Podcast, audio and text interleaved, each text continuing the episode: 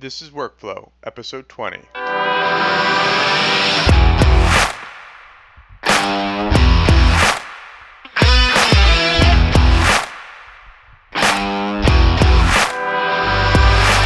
Workflow is the podcast that helps teams figure out the best way to work, collaborate, and get stuff done.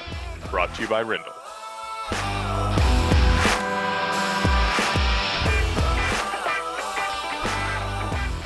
Hey everyone, I'm Brian, and I am one of the co founders of Rindle, and this is our podcast, Workflow. Today we're talking about all things documentation the good, the bad, and yes, the ugly. And this is part two. All right, guys, just wanted to hop in here and do a quick intro. I'm flying solo today without Tom, um, but wanted to let everybody know if you're looking for part one of this, it's episode 19, and this is episode 20, part two. Uh, we had a long recording session, had a lot to say about documentation, so it ended up being uh, quite long, and we felt it would be better to divvy it up into two episodes. So, without further ado, here's part two. Awesome. So from there, once we kind of have all of those, like you said, we said a lot of butts, but we have all those things worked out where we've kind of included the team, we've gotten some of those artifacts together. We feel like this is in a good spot as far as a plan of attack. Then we we generally create that all those business requirements we basically turn those into tasks on our roadmap. So we typically have something already on our roadmap because you know we are developing and planning features all the time. So we have um, a roadmap where we have kind of a, a, list of priorities there. So there's usually a task already there for the, the feature uh, and then we'll go and add those business requirements as subtasks in that uh, task. So we basically documented in Rindle now, you know, our project management software that hey, this is what we've agreed on. Uh, we also attach the Google Doc to that task, that, to that feature task. So now we have a place that lives in a collaborative environment where the features on the roadmap, uh, the plan is there in place. We actually have have tasks in place of what needs to be done from a business requirement level, and then we have the document there for everybody to reference if we need to go back to it. So everything's organized, nice and neat in one place. Yep. And, and now at this point, any further discussion about this um, and any updates they go in the task not the the google doc. We typically then uh, unless it's like a, a, change to like one of the actual uh, one of the actual documented features like we typically switch it directly over to um, in our case rindle yeah, I mean, if it's if something like you said, if you sometimes those doc, those requirements change, right? You say, oh, we don't need to do this anymore. Mm-hmm. You, you might want to update that Google document just so there's no confusion later, right? Um, but yeah, usually when it comes down to the actionable tasks, those are all managed in, in the task itself. So we're not having double data entry or anything like that. From that point on, all the actionable things are managed uh, in the task itself.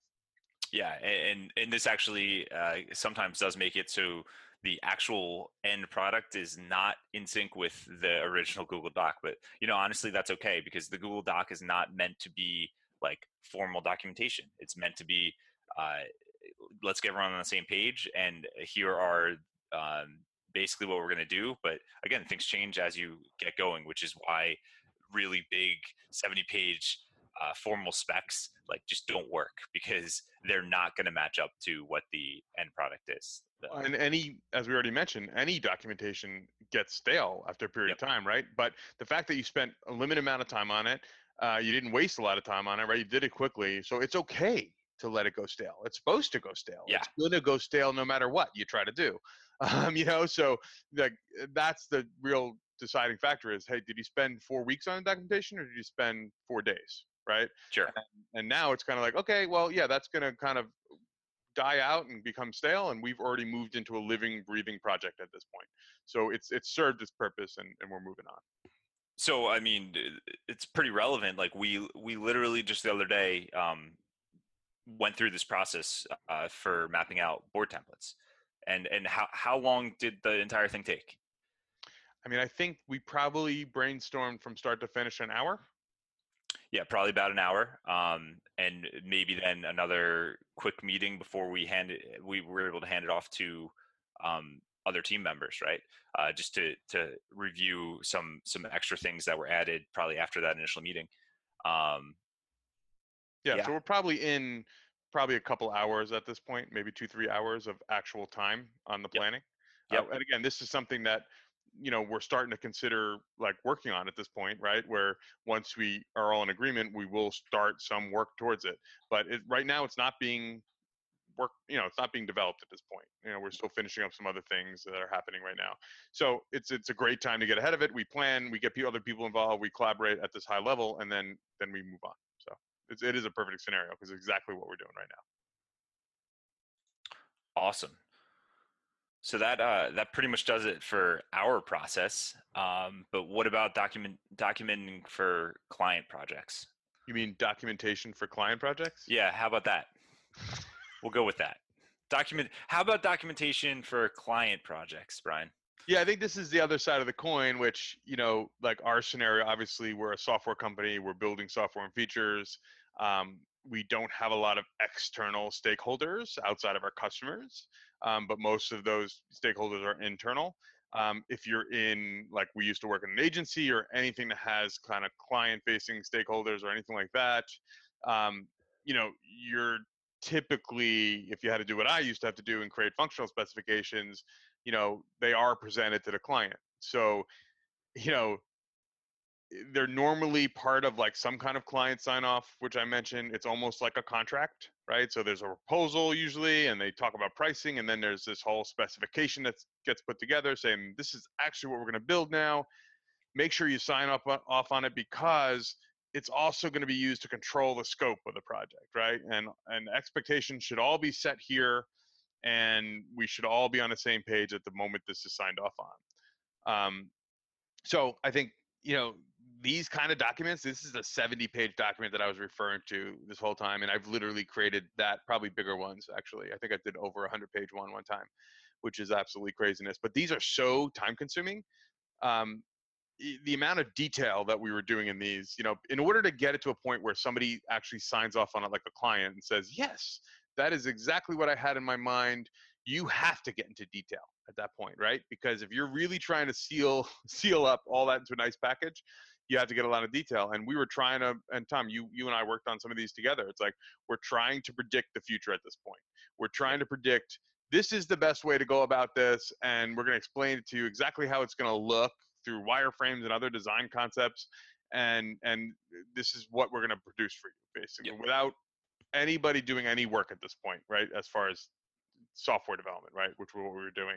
So and just to set the stage here, uh, this is basically all based around a discussion that you've had with the client where they kind of explained their their wants and their needs right for this whatever you're creating the app that you're creating for them. Yeah. and it, 90% of the time it's completely unique to that client.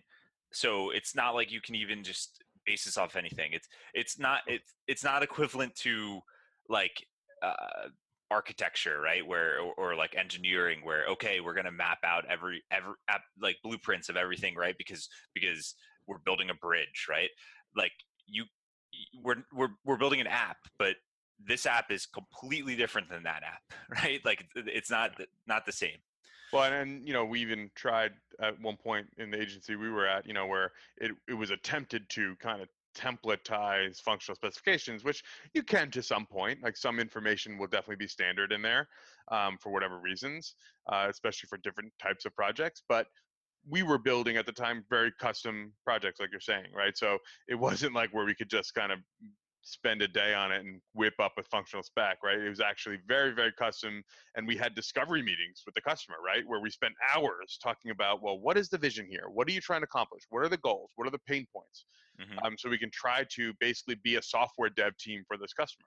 Yep. Um, so, you know, and, and basically what we we're, if you're trying to create that kind of document, what you're basically trying to say is that, you know, you already have all the answers to all the problems that are going to happen in the future, right? Uh, present day, and you have all the solutions to all the problems that you're going to run to, unexpected things, all these things, right? That's what you're basically saying is by saying, hey, I can create a 100 page document for you right now, and we're going to sign a dotted line and go to work. Um, which is just not reality, which is why it's so, it's not the best idea to go down that route if you don't have to. Um, you know, I've been through this. It's it's painful, tons of hours, and you know, it, it's failed us more than half the time.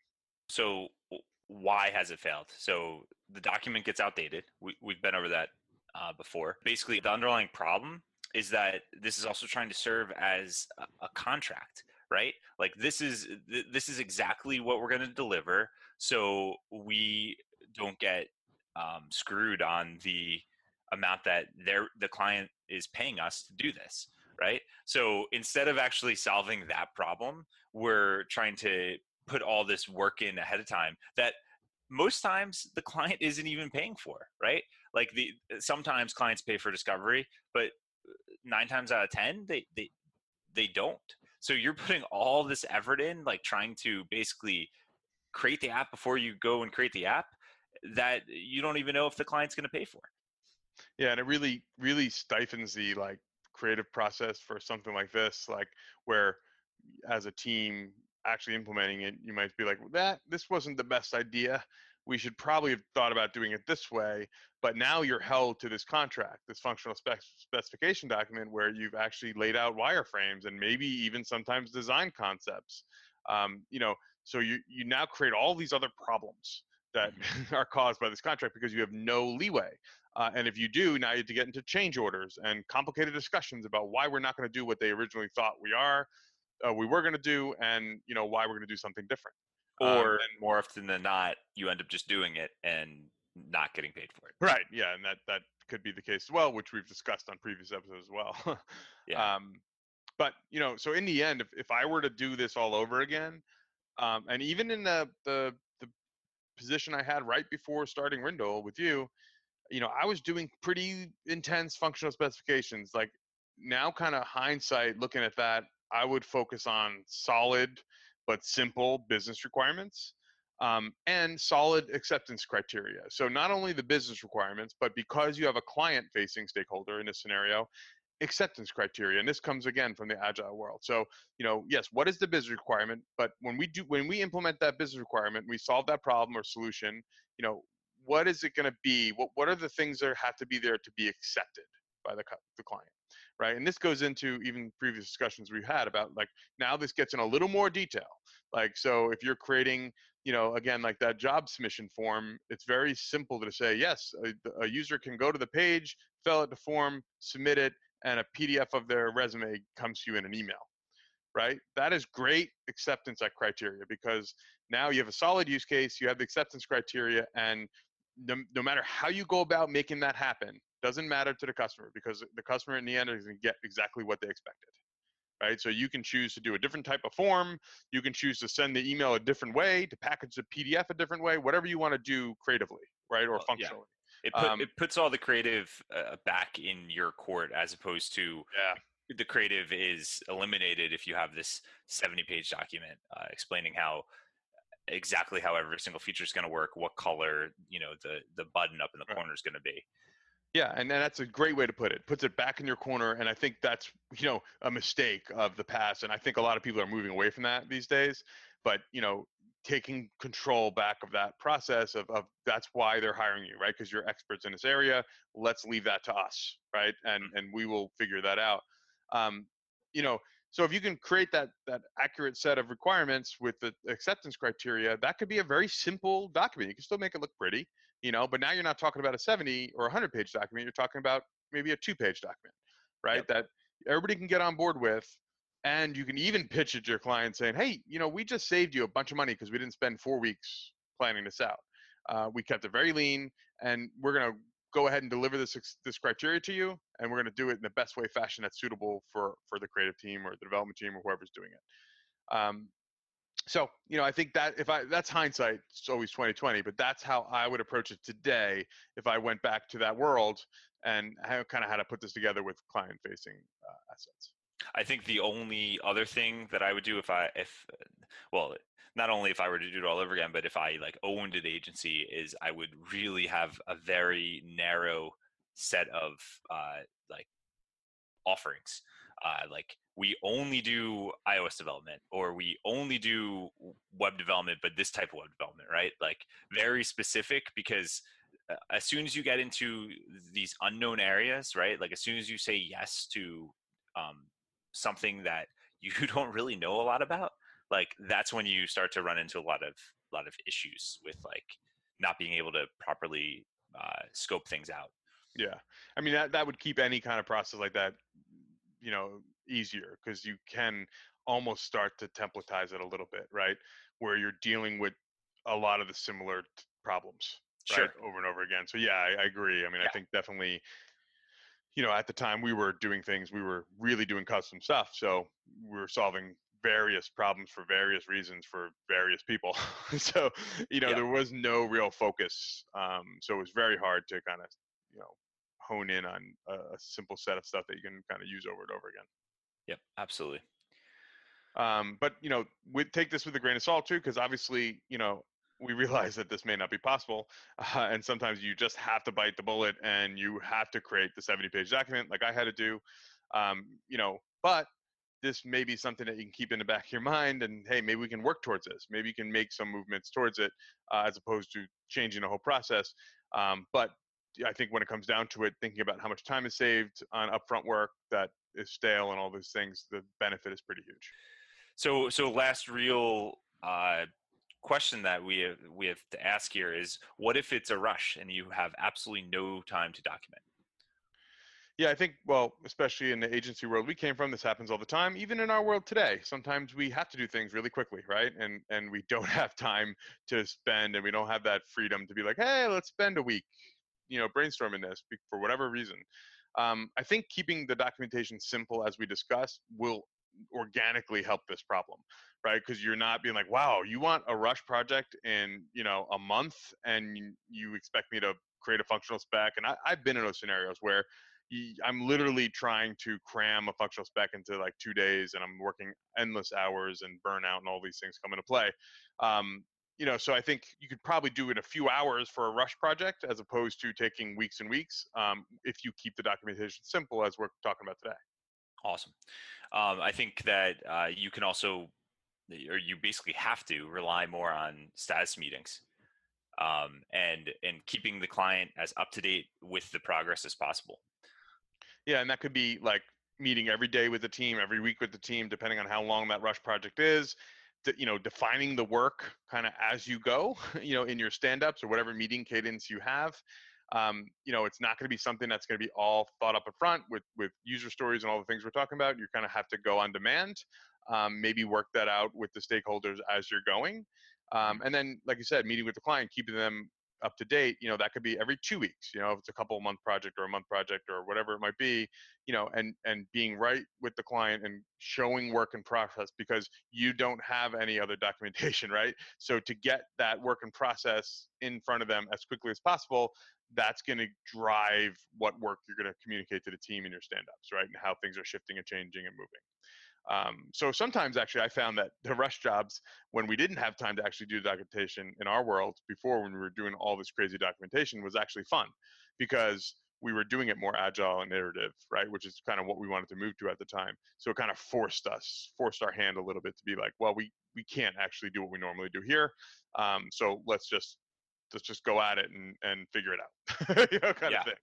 So Yeah. So I mean, it, it, honestly, if it's truly a rush job and you have like some hard deadline that uh, you know there, there's a some event coming up and this this website or this app has to be launched by that event, right? Like the expectation should be uh, set that hey the client might not have as much say in the uh, you know the nitty gritty of this. We're we're we're shooting for the deadline. So yeah we're, we're gonna make something awesome. We're gonna make something pretty. But um like you need to set those expectations early that that all of their dreams aren't necessarily going to be met and you're going to try to do the best job you possibly can uh, in the tight time frame Yeah, and it may not even be the normal process, right? So, like, Yeah. especially if they're an existing customer and you're they're kind of used to how you do things.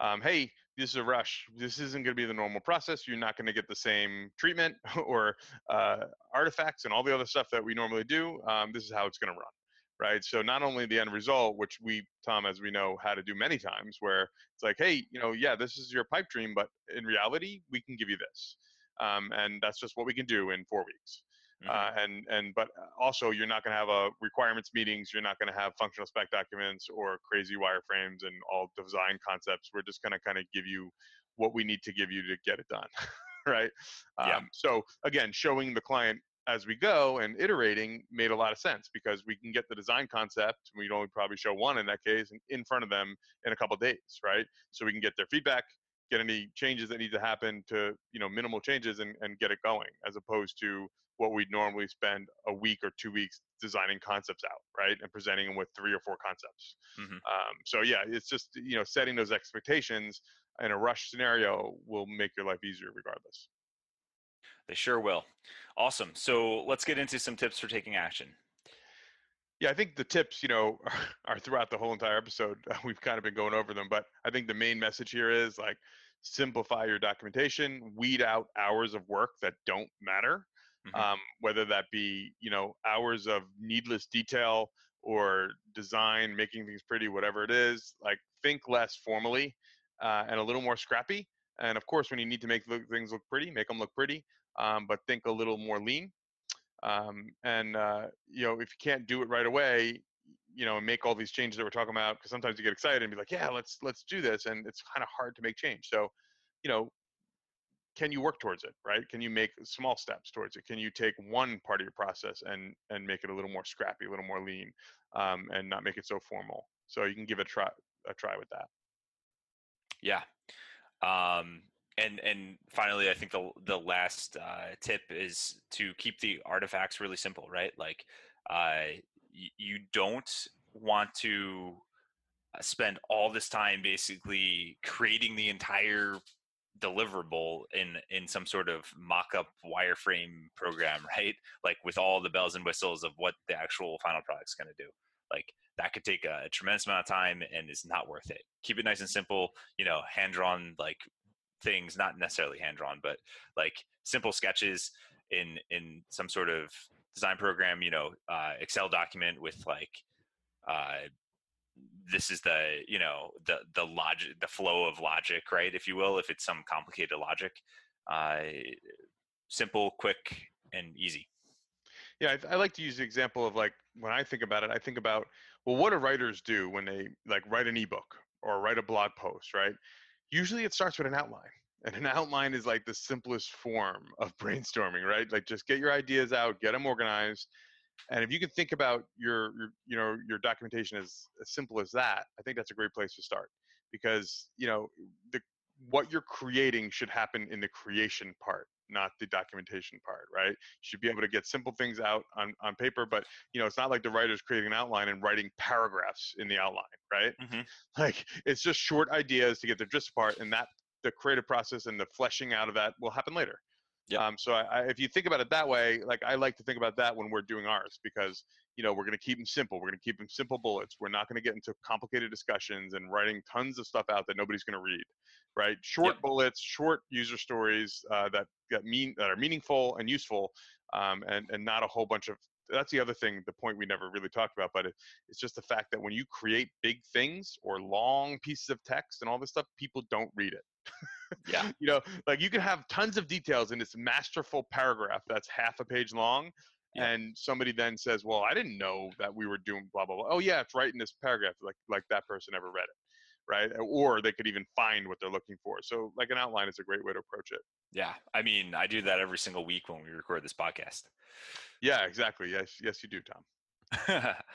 All right. Um, awesome. And and the other point is just like keep them organized. This is like something very simple, but you know you go to the effort of creating these artifacts, right? Even though you're hopefully doing it a simple way, but make sure that everybody can get to them and they don't have to go searching for them or there's this one piece kind of floating out. This frustrates me the most when somebody doesn't attach a Google Doc or something to the task, right? and now I have two te- two documents there that I needed, but the third one I had to go find, right? So mm-hmm. everything should be nicely packaged so the team or whoever's working on it has everything they need as they work and go, and, and there's no confusion. Yeah, absolutely. I, I mean, just because you're not doing super formal stuff uh, doesn't mean you should uh, slack off on keeping keeping stuff organized. I think uh, that's that's really key. Well, I think that about wraps us up for the day. If you have a question for us, you can call it into our voicemail number at 860 577 2293, or you can email it to us at workflow at rindle.com. Our theme music is an excerpt from Thunder Rock by Magic Studio, used under Creative Commons. Subscribe to us on iTunes by searching for Workflow, and visit rindle.com slash workflow dash podcast for a full transcript of each episode. Thanks for listening, and we'll see you next time.